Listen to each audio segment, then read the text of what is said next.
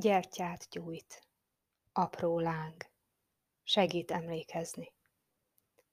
77 éves lenne. 63 adatot meg számára ezen a földön.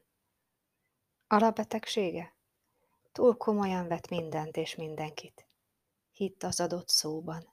Szigorú volt önmagához. Az értékeihez makacsul ragaszkodott.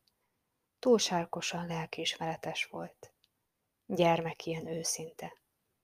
És nem értette, mások miért bántják egymást, miért hazudnak, lopnak, csalnak, hűtlenkednek. Ateista volt, mert csalódott a papokban, akiket ismert. Azt mondta, ha lenne Isten, nem hagyná, hogy ilyen papjai legyenek. Így szűnt meg Isten létezni a számára. Maradt a saját tartás, a belső tíz parancsolat. Vallás nélkül is erős volt a hite. Hitte, hogy csak így érdemes élni. Ritkán ingott meg, és sosem értette meg, hogy mások miért oly gyakran. Ezt az alapbetegséget kapta örökült tőle. Ez az, amit most szeliden, darabkáról darabkára átnéz, szétválogat és kitisztít magában. Szeretettel és tisztelettel emlékezik rá. Az emberre, aki gyökereket és szárnyakat adott neki. Az emberre, akire bár sokban hasonlít, mégsem azonos ő vele.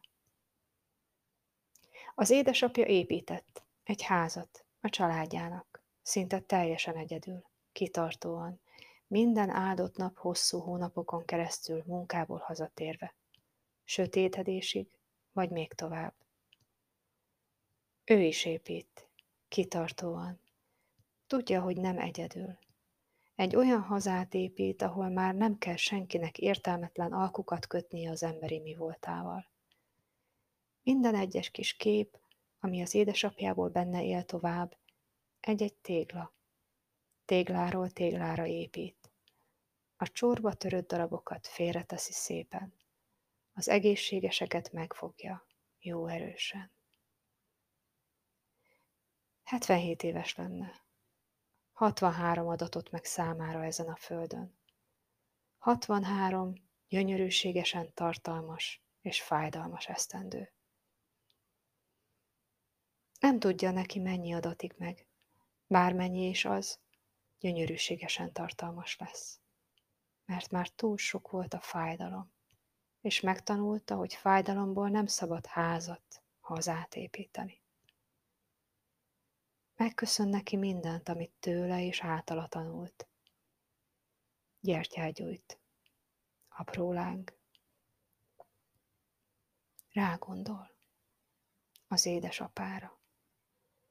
Az emberre, akire bár sokban hasonlít, mégsem azonos ő vele.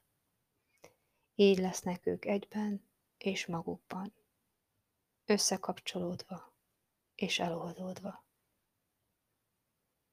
az örök világosság fényeskedjék neki.